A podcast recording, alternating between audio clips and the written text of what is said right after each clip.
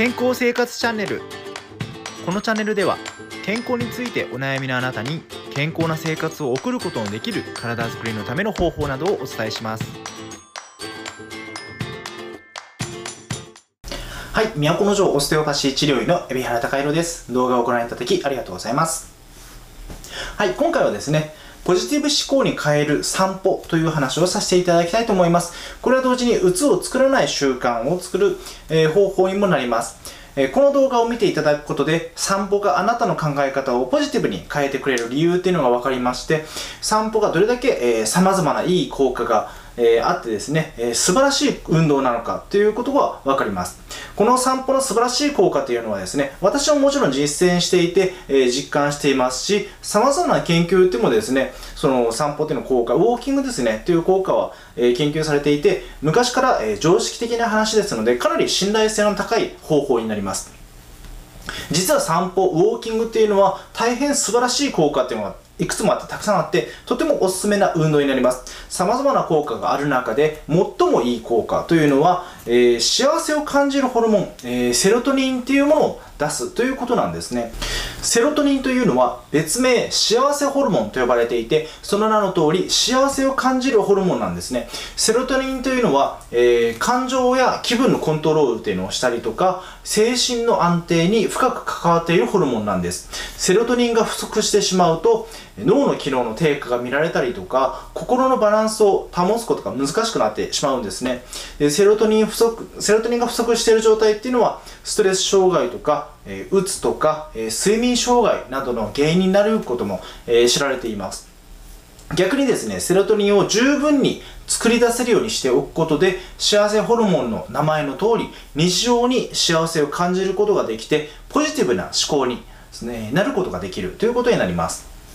またですねセロトニンは精神面だけではなくてえー消化とか、えー排便ですね。あるいは体温調節などか、えー体の様々な働きに関わっています。セロトニンがですね活発に作り出されるためには条件がいくつかあってその条件の一つにまず、え一定のリズムの運動をするということと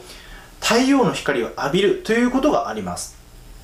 え一定のリズムの運動をするつまりリズム運動というのは、えーまあさえー先ほど話した、えー散歩、えーウォーキングですよね。その他にもスクワットとか、えサイクリングなどもありますが、えウォーキングはやっぱりその道具も必要ないですしその外に出ればもうすぐウォーキング始めれますし、まあ、やっぱり簡単に行えるので、え負荷も少ないので、えすごくおすすめの方法になります。そしてもう一つの条件、太陽の光を浴びるというところですが、これは特にですね、朝日を浴びることが健康的に非常に効果的になります。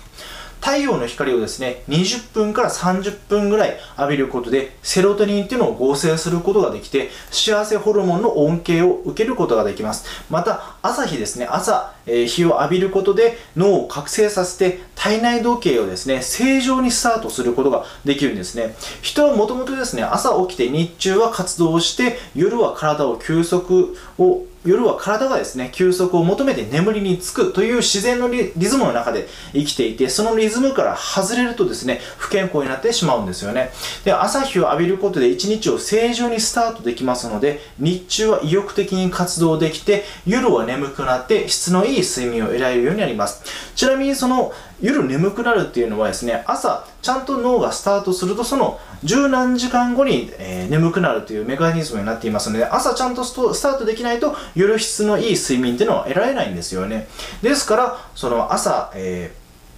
なかなかその日を浴びずに昼から外に出るとかもうあるいはその一日中家の中にいるという状態ではですね一日をスタートできないですのでその夜そのいい睡眠を得るということは難しくなってきます。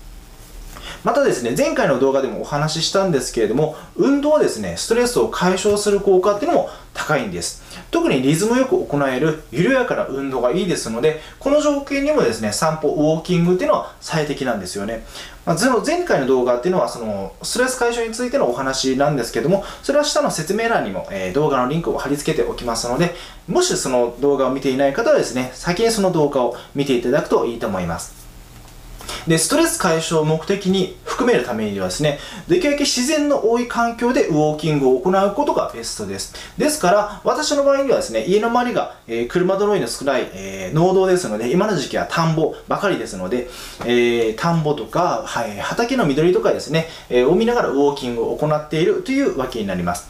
えー、あなたもですね、習慣的にウォーキングを行えるように、えー、歩きやすくて自然の多い散歩道を見つけておくといいですね。緑や花とかの多い場所とか、あるいは木の多い場所とか、えー、水の流れるところとか、あるいは自然を強く感じられる場所ほどおすすめになります。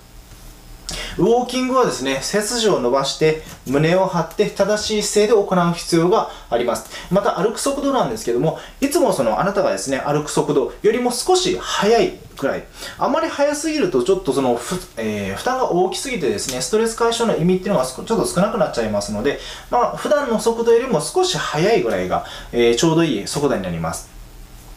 で、時間はですね、長く続けるほどセロトニンというのが多く分泌されていきますので、まあ、できれば多い方がいいんですけれども、まあ、可能であれば30分ぐらいを目安に、えー、行ってもらえると、えー、セロトニンの効果を十分に、えー、得ることができます。それよりも長い分には全然 OK です。で、ウォーキングを行う頻度なんですけれども、毎日であれば、えー、ものすごく理想的なんですが、え、週末だけ、週2回だけとかでも効果はあります。で、ウォーキングを習慣的に行うことで体も心も健康になって毎日に、え幸せを感じることができるようになるんですね。また、ウォーキングのえ、精神を安定させる効果はですね、精神安定剤以上と言われていますので、ネガティブを改善して、えー、ポジティブな思考に、えー、するだけでなくて、うつ病を予防したりとか、改善する効果も十分にあります。えー、これだけ素晴らしい効果のある散歩、ウォーキングですね、を行わない手っていうのはないんですよね。なので、あなたも、えー、健康のためにとか、まあ、心にも、えー、体にもですね、健康的になるために、ストレスを解消するために、えー、うつにならないために、えー、ぜひ習慣に取り取り入れていただきたい運動になります。はい、今回はですね、えー、ポジティブ思考に変える散歩、うつを作らない習慣というお話をさせていただきました。もし私の治療院とかファスティングにご興味ある方は、えー、下の説明欄に、え、ホームページのリンクを貼り付けておきますので、そちらからホームページをご覧ください。今回も動画をご覧いただきありがとうございました。最後まで動画をご覧いただきありがとうございました。もしこの動画が少しでも役に立ったなと思われた方は、下のグッドボタンとこちらのチャンネル登録をお願いします。私の治療院やファスティングにご興味のある方は下の説明欄にホームページのリンクがありますのでそちらからホームページをご確認ください。もし質問やこのような動画が欲しいなというリクエストなどがあればホームページの方にお問い合わせフォームがありますのでそちらからお問い合わせください。それでは次回の動画もお楽しみに。バイバイ。